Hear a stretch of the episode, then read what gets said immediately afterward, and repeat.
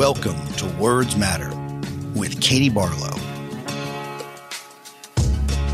Welcome to Words Matter. I'm Katie Barlow. Our goal is to promote objective reality.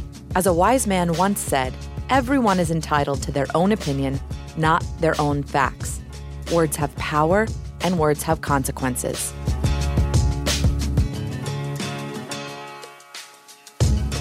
Walter Frederick Fritz Mondale was a politician, statesman, diplomat, and lawyer who served as a United States Senator from Minnesota from 1964 to 1976 and as the 42nd Vice President of the United States from 1977 to 1981 under President Jimmy Carter.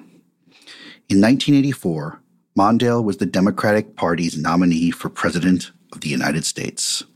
As a senator, Mondale had been the primary sponsor of the Fair Housing Act of 1968, transformative legislation that outlawed the refusal to sell or rent a dwelling to any person because of their race, color, religion, or national origin.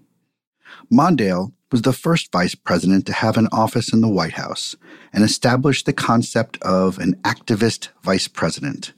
He began the tradition of weekly lunches with the president, which has continued to this day.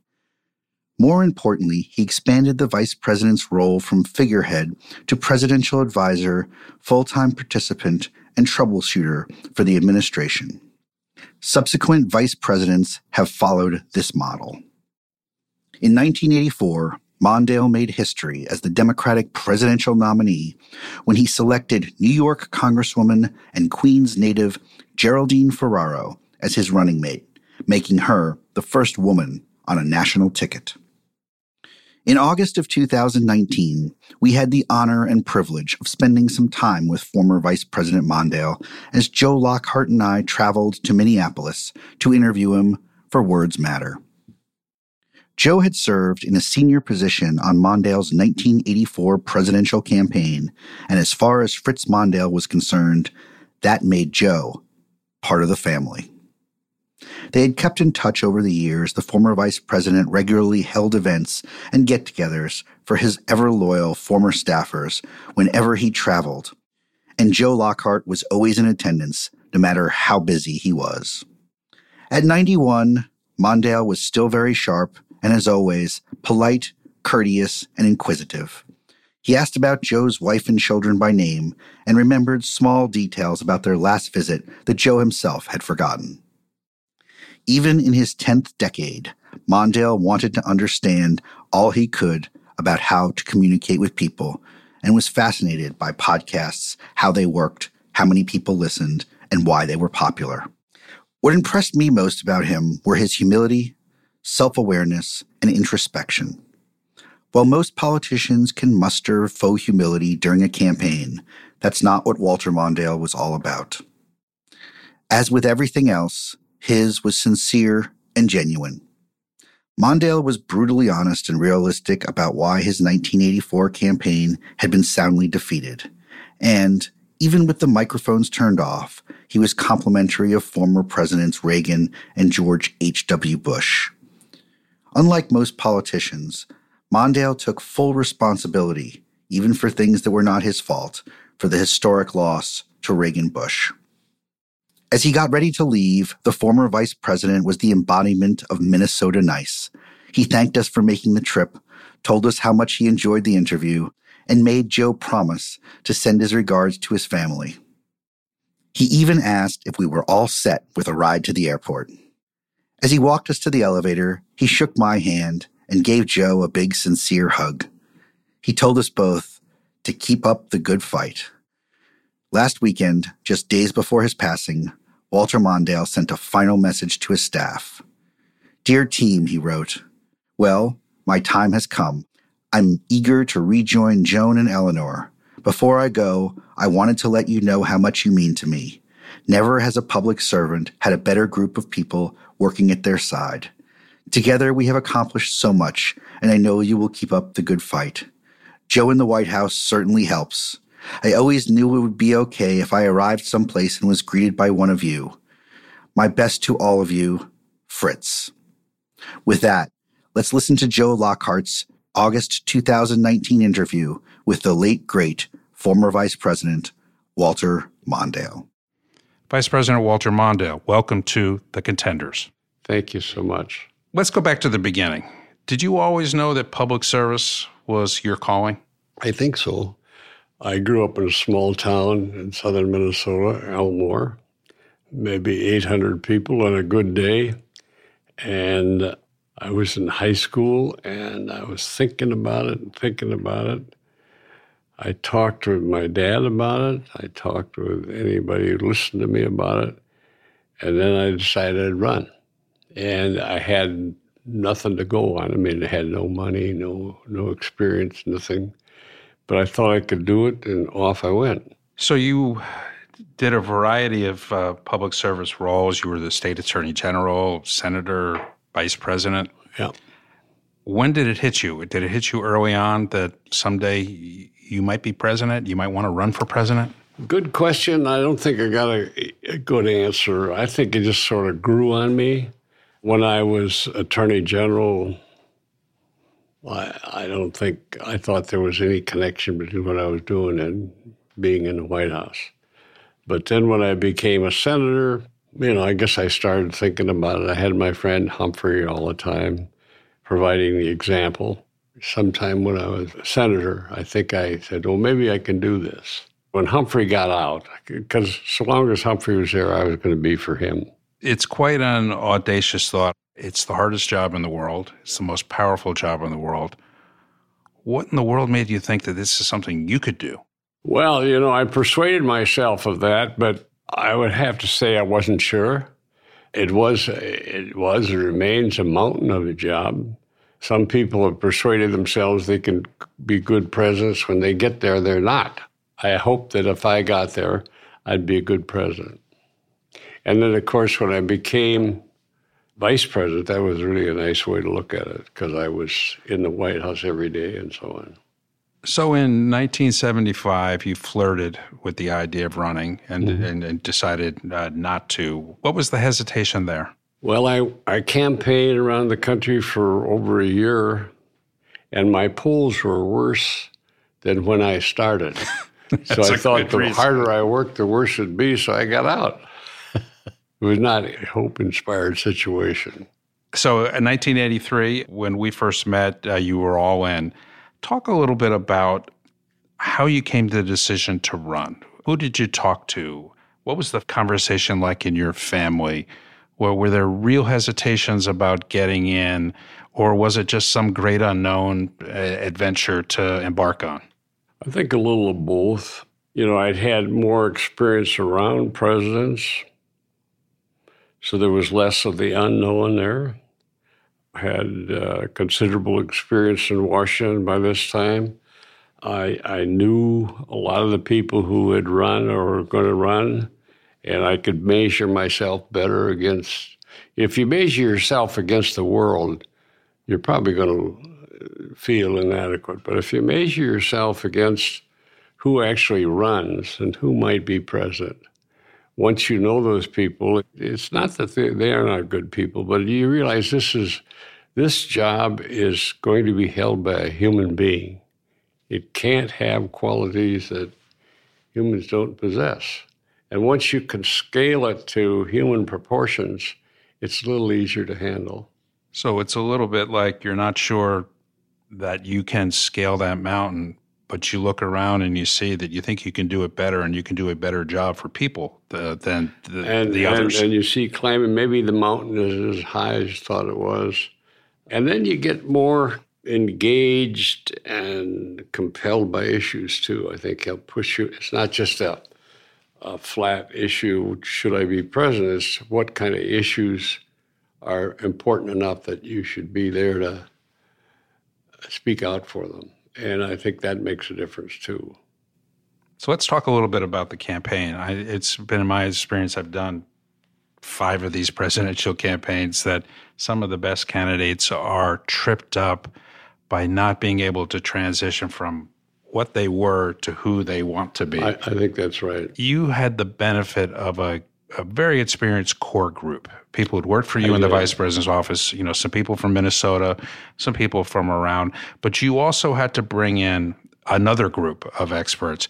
You know, the campaign chairman was Jim Johnson, Yep. who is uh, Minnesota. a Minnesotan to the core, and the campaign manager was Bob Beckel, who, however you describe Minnesota, you describe Bob Beckel as the opposite. Yeah. He wasn't Minnesota nice. No, he wasn't.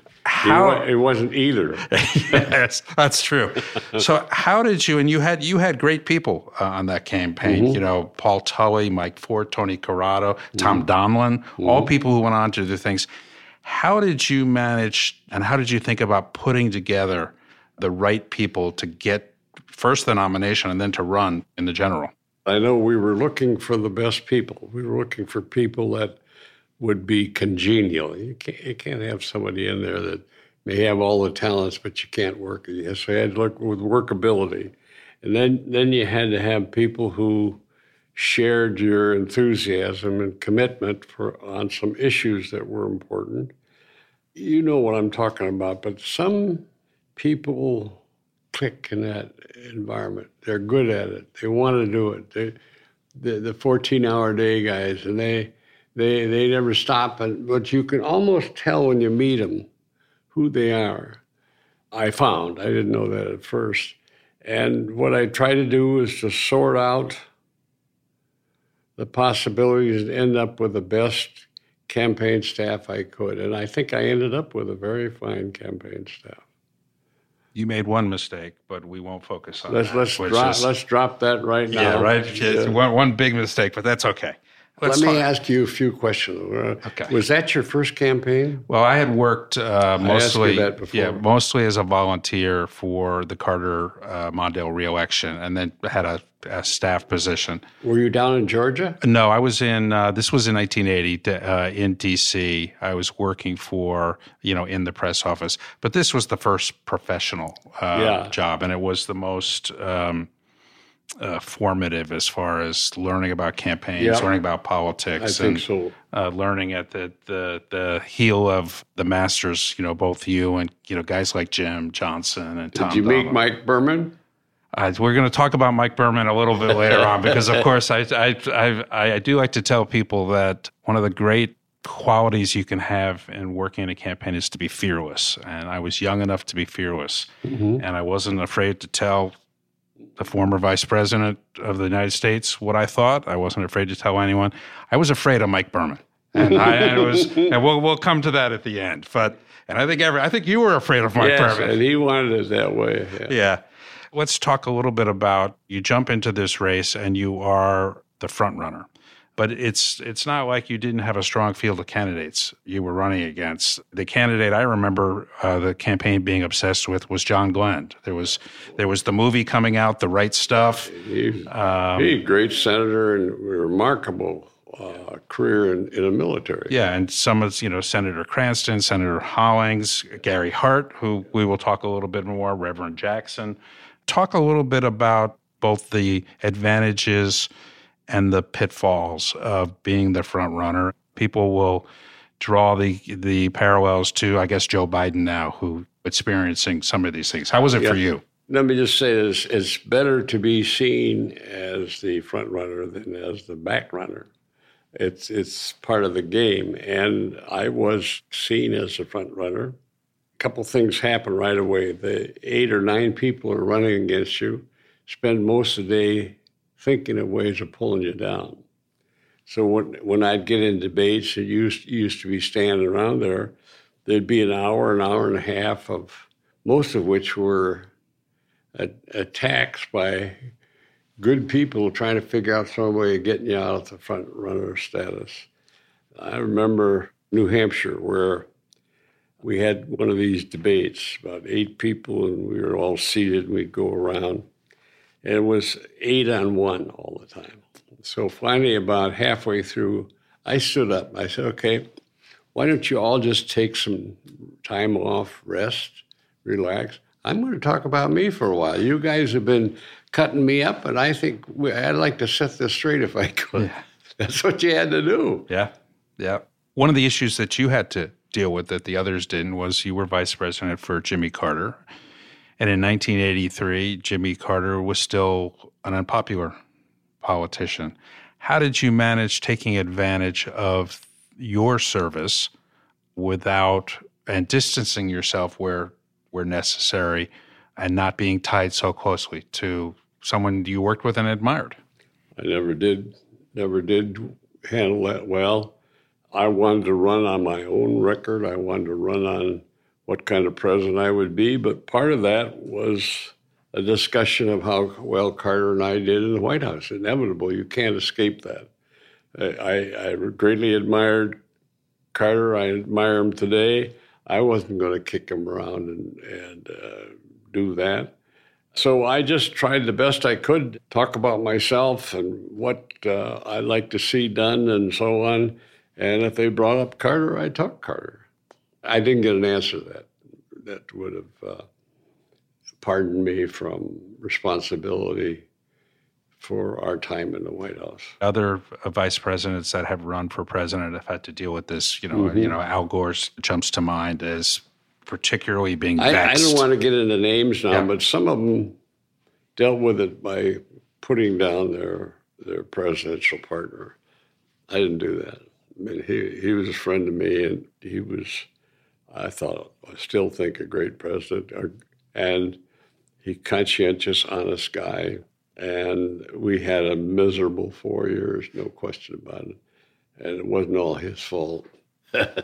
That's not an inspirational answer, isn't it? Well, it's it's an honest answer, and I think my political experience tells me that your approach, without naming names, worked better than others. Uh, so, but we won't. We'll stop there. Let's talk a little bit about the campaign. You got off to a great start. Iowa was a was a crowded field, and you inflicted a full on butt kicking of the rest of the field, won more than 50%. Yes, Iowa was, of course, our neighbor still is. I think Amy's looking at that now. I had helped Humphrey down there two campaigns. I'd uh, been in our campaign, and now I was running on my own. And I jumped into Iowa hard and heavy. And even though we had good candidates, they, they didn't have that connection with Iowa that I did. I believe. I believe that made a big difference. So, given that, how surprised were you, you know, just a week later when the New Hampshire results came in, which didn't go as well? You know, here's what I thought. I thought winning big in Iowa would give me momentum in New Hampshire. No. What uh, New Hampshire, it's our job to pick the president, not Iowa. and so it became almost a negative, I think. I remember um, one of my favorite conversations in the aftermath was uh, talking to your old friend, Chuck Campion, mm-hmm. who ran New Hampshire for you and was so frustrated and angry. And I said, Chuck, what happened? And he said, We were so well organized, we drove most of Gary Hart's voters to the polls that day. uh, and and it, it, did. But all of a sudden, the, the, campaign changed. You you were it did. You went from being the invincible front runner and the standard bearer of the Democratic Party to Gary Hart somehow transforming you into the old style yeah, Democrat, yeah, the past rather than the future. Yeah. Good ideas versus bad ideas. Yeah. You were probably in your mid 50s at the time. You certainly weren't old. how, how, did, how did that make you feel? Uh, I felt awful. And because I, I, I felt mad that I couldn't somehow resort the issues so that they, I thought, would reflect, you know, the honest situation there. Gary snuck up on me. New Hampshire, a lot, when there's not a real party fight in both parties, the Republican voters can cross over, and they do. They're good at it. Reagan wasn't really under challenge. So when when we had our primary, I carried the Democrats, but I lost more votes than I needed because a lot of them were Republicans. They weren't going to be for me. So now it's a much different fight. You're in the fight, you know, of, of, your political life. I remember thinking at the time it was a little bit like the Bataan Death March. We we, we were. I, I'm going to give you a sense of here of some of the glorious job responsibilities I had. We were supposed to go on, I think, about a three day trip that ended 57 days later. And one of the, my jobs was to coordinate all of the reporters with their spouses or families at home to get them new clothes Um, and, and, we used to send How'd us, you get a job uh, like that? I got any job that needed to be done was my job. One was getting um, getting their clothes there. Was was getting their clothes there, and we sent based on how they looked. I think you failed. I think I did fail. I think I did fail. Anyway, this was a very tough political time for you, and and I and I distinctly remember the night of Super Tuesday you had a uh, victory speech planned and you had a concession speech mm-hmm. planned because you knew it could be over. Talk about that. We weren't sure we were going to make it. We had to be ready with a statesmanlike acceptance of defeat. We had to be ready to move forward if we won. And as your question implies, I was not sure at all we were going to make it. You could, you get a feel for the public as a candidate, if you work hard, that I think is better than any poll because you can see it in their eyes. And I could see I was hurting. It's interesting. I think when public figures, I think anyone, when they go through tough times, they they find out who their friends are, and they find out who the people they thought were their friends aren't their friends who'd you turn to then? I mean, was it the was it your family? You know, was it was it family the close supporters? And, and I had three or four really close in old time friends: uh, Mike Berman, Dick Moe, Jim Johnson, Maxine Isaacs, yeah. and and of course Joan and the kids. Yeah. I'm sure I've forgotten people. And then I remember the final, really last shootout. I won in Alabama and Georgia I mean, nobody guessed that Walter Mondale from, but I went down there, worked so hard. A lot of the congressmen down there served with me, were nice to me. And uh, I still remember that night that when I won. That was, that was um, for me, a remarkable day. During that, you know, 50 day span, did you learn a lot about yourself? What'd you learn? I learned I could really be tough. I learned that I could go hard for days without needing a lot of sleep.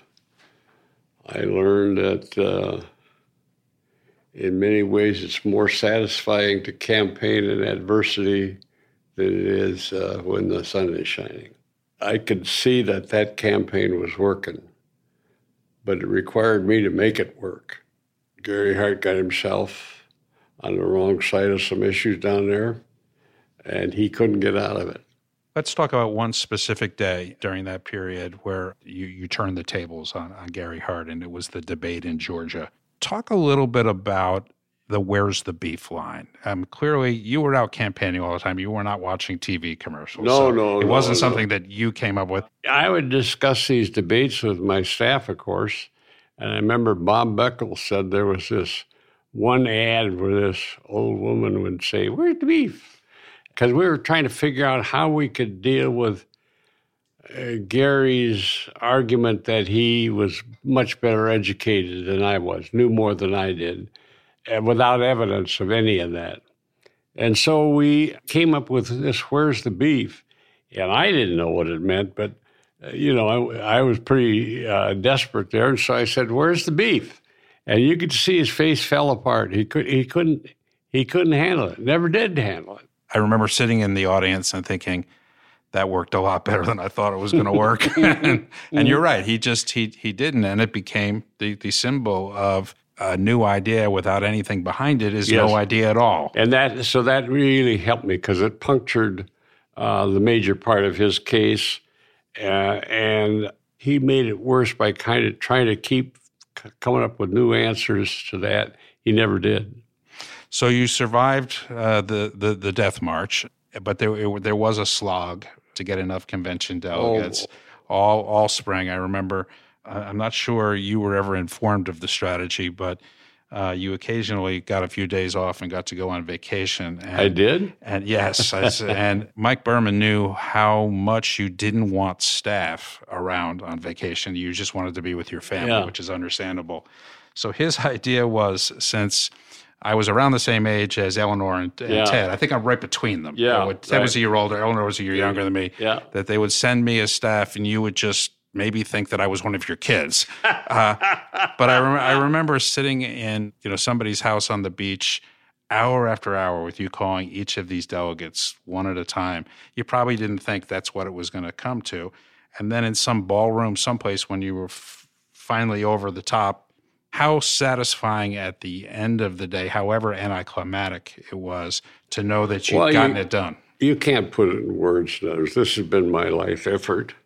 I didn't know if I was going to win. I remember in the part of the early primary down in, in Alabama, I called Mike Berman. I said, "Look, we better.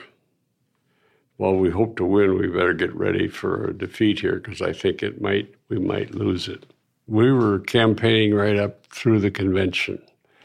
Even the last couple days, we didn't know if we had it. We were still working on yeah, it. Yeah, we were. I th- I, my memory is we were about a week out as the nominee of the Democratic Party, you really only have one consequential constitutional duty, uh, and that's to choose a vice president.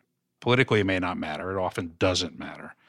But talk to me a little bit about how you approached how am I going to pick this person? How much of it was politics? How much of it was I've been vice president, I know what the job is, and I know I'm a heartbeat from being president? We spent a lot of time talking about who my running mate should be I became convinced that if if we just put on another campaign with two men, eh, particularly in that environment, which is hard to remember now, where people wanted change, women wanted to be in the in the game, not just outside watching and helping. And uh, we we came up with the idea of asking a woman to run with me, and uh, Geraldine Ferraro was the person I asked. She was a good candidate, but I believe we started running into something that we've seen a lot of since. We saw it, in, I think, in Hillary's campaign. Others, deep down, there's millions of Americans who don't want a woman in that White House. I'm, I'm ashamed to say that, and I think they're wrong. And I remember as a young guy when there were a lot of people told me you shouldn't have a Catholic in the White House. We got over it once we uh, went through it. And I think that will happen with women because, uh, you know, we, we, they accept women now as governors and senators. Both of our senators from Minnesota are women. But when you talk about giving power as I was to women stirred up the animals, I think. I, I can't explain that. Would it surprise you that a lot of young people don't know that you're the person who put a woman on the ticket, or that even that there was a woman on the ticket in you know way back in ancient history, 1984. Nothing surprises me anymore. That that's about back there with George Washington, as far as a lot of these kids think. It it was another time. I just you got to accept that. So uh, let me ask you just a straightforward political question. Given everything you know and we've been through, would you pick uh, a woman again? Yes. Why? I would like to see us break the gender gap in America. I'd like to see strong women get into positions at all levels of government where we're drawing not just on 50% of America's talent, but 100%. And I thought that for a long time. I think we've made a lot of progress at state and local level, none at the presidential level. So before we move off the B, the VP, I'm just going to share one story with you because you were busy. You probably didn't notice, but it's still one of my favorite moments in politics. Um, you'll remember that a lot of the people you were considering came out to North Oaks and visited with you, and then mm-hmm. would go out and talk to the press. And I think the last one was Reverend Jackson. Um, and it became clear as the meeting entered its second hour that Reverend Jackson's strategy was to be the person who met with you for the longest. And I is remember, that what it was? Well, yeah. well, because the as the meeting entered its third hour, when uh, when Bob Beckel had three times asked to try to end the meeting, and uh, my boss Maxine Isaacs, the yeah. press secretary, had walked in several times and said, you know, we, you know, this is, it. this is it. Can we wrap? And Reverend Jackson said no. And you were a good host, and yeah. you were going to keep him long enough. And I remember turning to Maxine and saying, "Can I try something?" And she was like, "Yeah, whatever." And I, I walked in and I said, uh, "Excuse me, I don't mean to interrupt, but Mr. Vice President." It's very important that we do a news conference when this is over so Reverend Jackson can go out and see the press. And we're losing the light outside. If this meeting goes on much longer, and I turned to Reverend Jackson and said, You won't be able to do your news conference. And he stood straight up and said, Let's, go. you knew. Uh, so I, you I knew did, what made and, and, and, it started what has become a long time, uh, very, uh, very great relationship with Reverend Jackson. Yeah, because we understand each other. Let's talk about one other thing. Wrapping up the nomination, the convention. You did something that was seen as politically unusual and politically risky. In your acceptance speech, you told the truth. You said taxes are going to be raised. I just told you Ronald Reagan won't. And, and that became a significant part of our economic history if you go forward the next 30 years. Did you feel some compunction to, to do that? Yes. Was it a political strategy? We had a big deficit. It had to be dealt with. I thought part of the answer had to be tax increases. And I thought that I would gain credibility with the public for honesty if I told them that. So I did. A lot of people would say, I admire that, but uh, we now know millions of them said, hell no, we're not going to pay higher taxes, and we're going to teach this guy a lesson. And the next uh, act in that drama was, ironically, George Bush 41, four years later saying, Read my lips, I won't raise your taxes, then having to raise taxes and losing. This is me, and I'm kind of bragging, but I, I think I had an inclination to do it straight and right. Uh, and I think most of the time I did that. It didn't always work out. Sometimes telling the truth, for example, on taxes probably hurt me. I've noticed this that no one's done it since.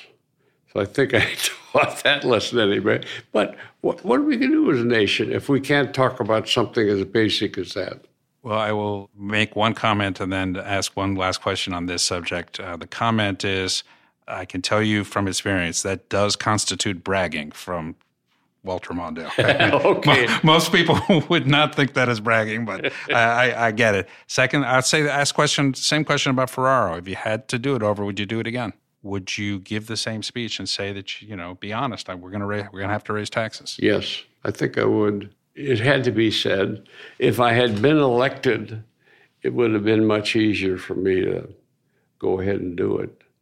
Uh, you know, usually what happens, a guy gets elected person gets elected. He says, Oh, I just discovered we've got a deficit here. People don't believe that, but that's usually how it happens after the election. Well, just uh, for context sake, uh, I will remember that you were harshly criticized for your connection to the last year of the Carter administration when the deficit rose to $33 billion as yeah. opposed to uh, the Trump deficit that now uh, one clocks tri- in at 1 trillion a one year. Trillion, yeah. We were pikers. Yeah, pikers. so now it's time to take on a popular incumbent president. I do remember you got a bounce out of the convention. There was one poll and only one that had you slightly ahead. It was a Newsweek poll. Which, Somehow I remember which, that. Which, which, we celebrated all the way to northern Minnesota right. for, for, for a week off.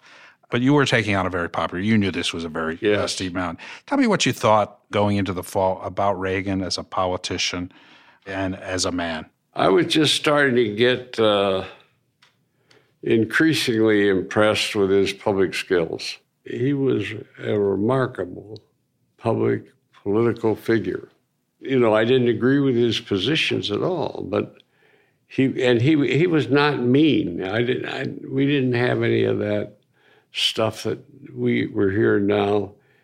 Well, he he really, from from my vantage point, was really the first president that brought, and it's a loose term, but entertainment into yeah, politics. Yeah. That uh, you know, there's a, a famous line in Marty Schram's book about the Reagan presidency where Mike Deaver talks about when they watched the news at night, they'd watch it with the sound down because the words didn't matter. It was the pictures. It was how he carried himself. Yes. And you know, in many ways, he his skills as an actor served him well in a business that was becoming increasingly entertainment oriented. And you'd see it later on. When with, you see his both elections were runaway elections. Yeah.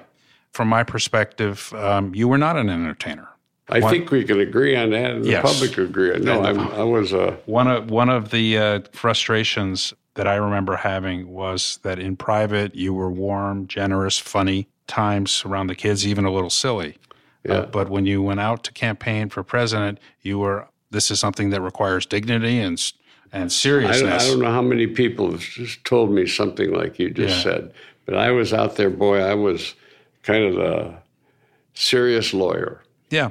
So coming out of the convention, I think the campaign knew, you certainly knew instinctually this was going to be a very tough race. Oh, yeah. And one of the decisions that I remember, because it had implications for my life, was you wanted the campaign out of Washington, you wanted to move back to Minnesota Yep. and really concentrate on the debates because that's where you thought your opportunity was. Talk about that a little bit, about how important the debates were. Uh, let me first say, I thought if I ran the campaign out of my home in Minnesota, it would have better, be received better by the public. My hope was that I could, in those debates, score against Reagan in a way that would set me up for the presidency. I didn't think Reagan was a strong debater, and uh, he was certainly not careful with the facts. And this, that was my strategy. And we spent a lot of time preparing for debates. We had uh, practice debates in my living room and so on.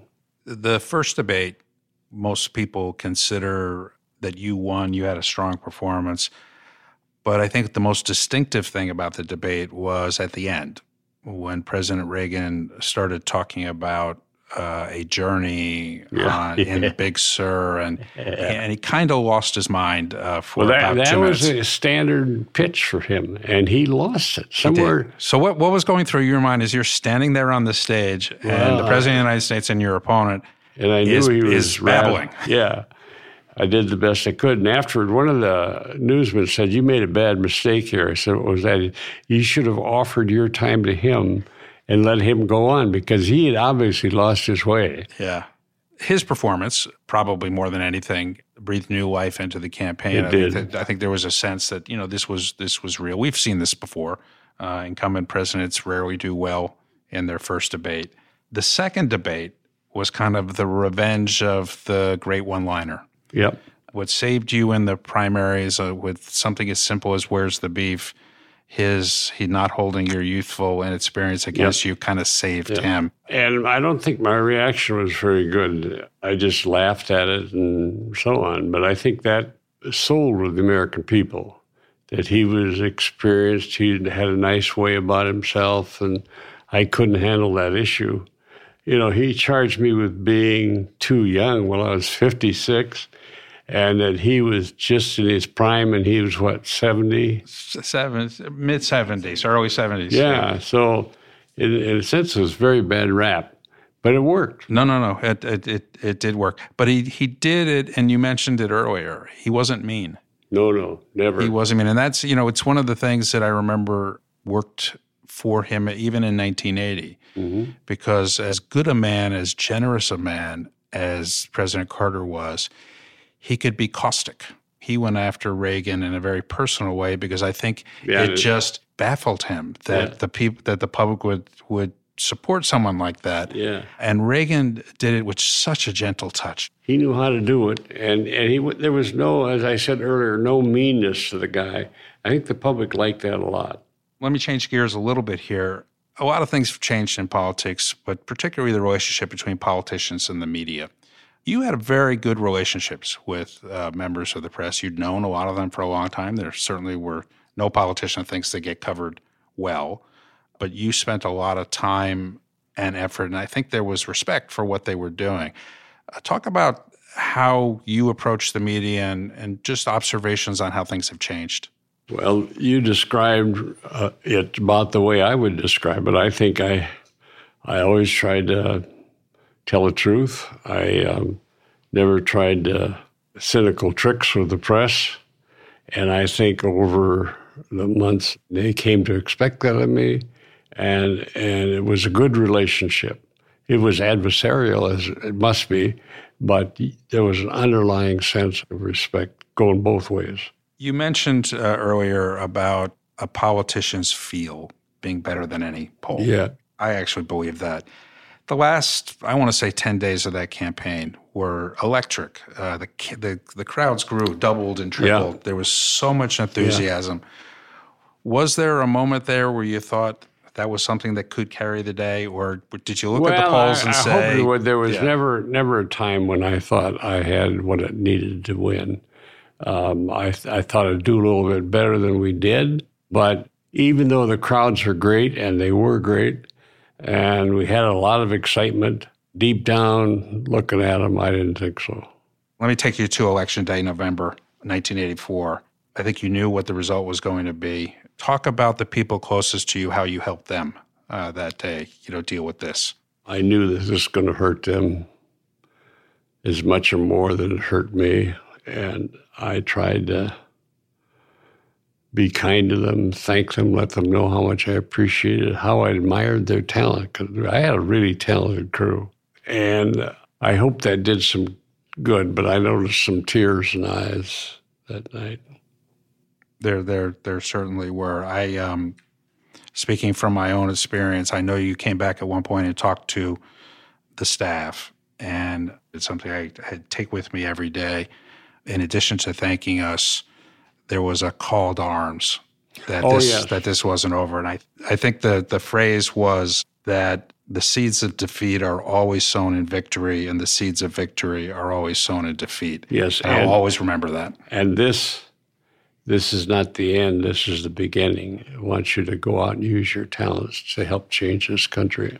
And if you look at who was on that campaign staff, they have gone on to serve in the highest levels of government, and you know it's it, it's remarkable. Personally, how did you deal with it? There is a grieving process, and when did you feel normal again? Well, it took me a couple months.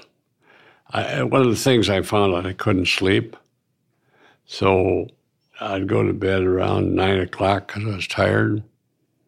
Wake up at nine thirty, and stay awake all night. Couldn't. I started reading books. Nothing else I could do. And slowly, in about a month or six weeks, I find I was sleeping better. But boy, it it was hard cutting through that. This this is a story you probably won't remember, but I'll never forget. Our friend Mike Berman, the one that I'm afraid of, decided that when you were going on vacation after the um, election with your family, that you needed a staff person. And Mike decided that I needed to be that staff person. you know, we'd all worked hard. I was Yeah. I was tired, uh, even as a young person. I don't know how people older were doing it. We went down to the Virgin Islands, and I do remember that in one of the few moments that you lost your reserved nature with me. I came over, and I think you were pondering the defeat and the future, and you were on St. John's, and I, I kind of walked in, and you, you didn't want to see a staff person, and you looked at me and said, "Who decided we should be staying here?" And I said, "Well, I don't know. Some someone decided. I probably blame Berman." And I said, and you went, you pointed, you said, "Look over there. Who's staying over there?" And I said, "I don't know." And you told me it was, I think it was Governor Dupont who had just lost his race, and over to the right was another politician um, who had just lost his race. And he said, "Did you think I wanted to go to an island of losers?" and I just I'd forgotten that. I, I just kind of stood there and thought, I don't really know what to do here. I think I'll just look at my shoes. Um, it shows you I was having trouble. no, and it was, you know, it's it's it's it's understandable. I do want to say I'm going to take this to the future because I do want to know what you think about what's going on now. But uh, before leaving the campaign, I just want to underline the idea that I don't know that politicians, public servants, people who run for president really get a chance to focus on the impact they have on other people's lives and what other people take even in defeat. And I can tell you from a personal uh, point of view, I've done a lot in politics, I've done a lot in my life. Nothing was more important, nothing was more rewarding than working on that campaign. And I will take that with me for, and I'll have that forever. That's And, wonderful. and and there are so many other people. You know, we we occasionally get together. We were some of us were gathered Yeah, for your we 90th birthday, Yeah.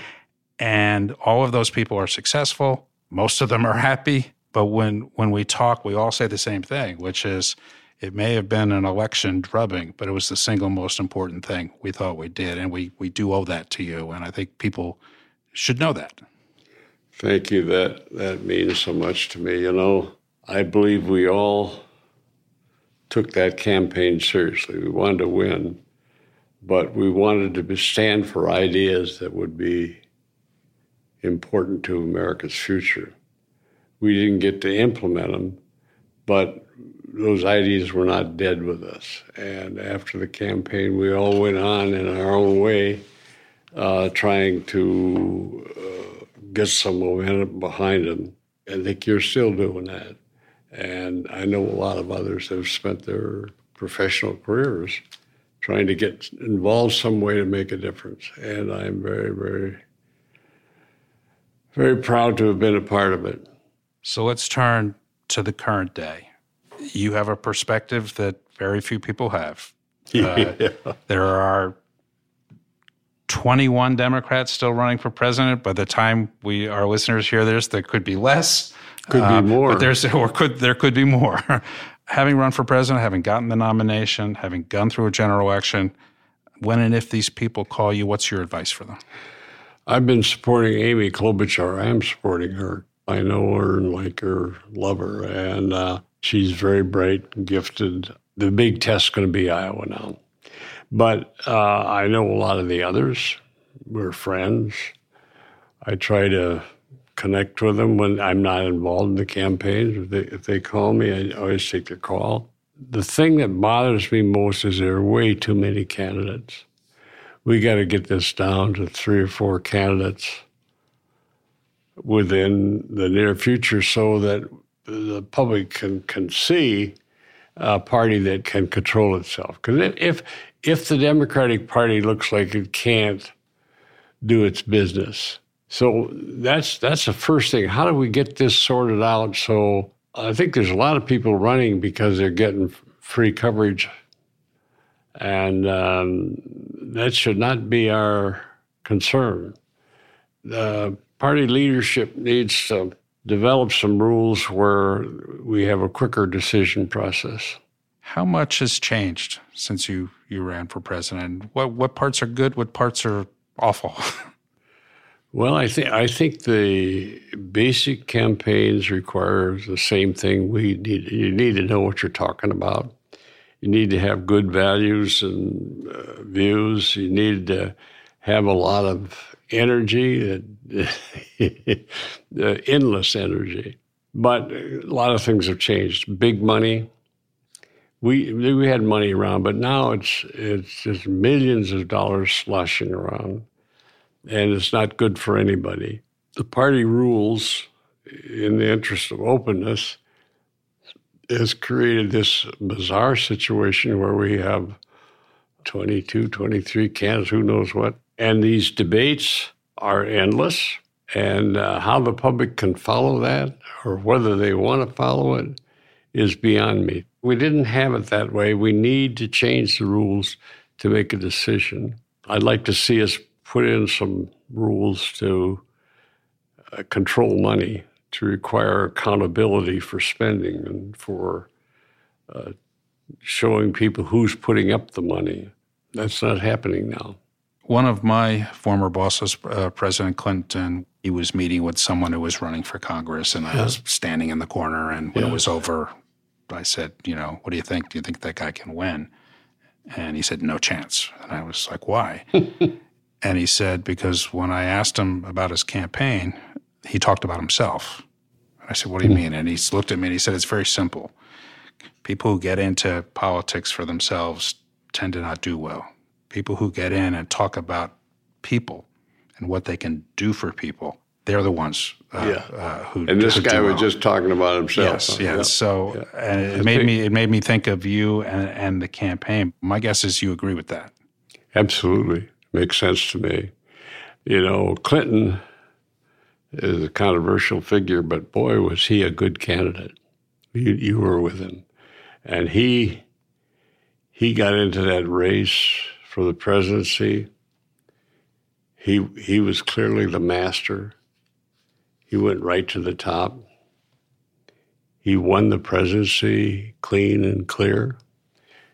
And and I think he was a good president.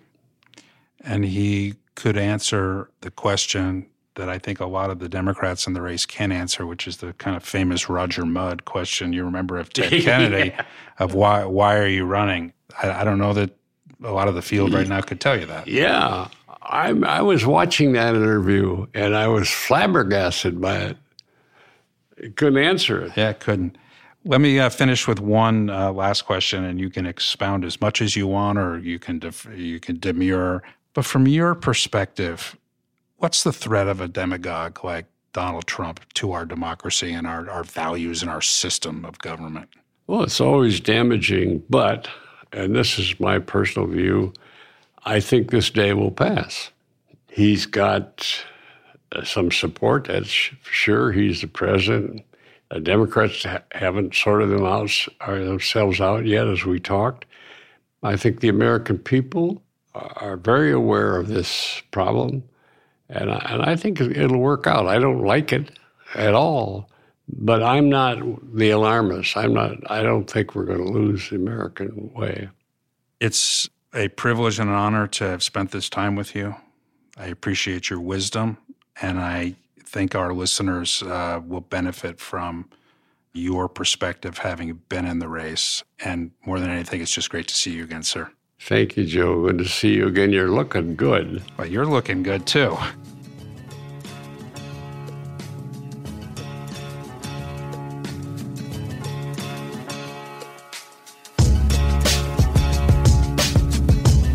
Thank you for listening to Words Matter.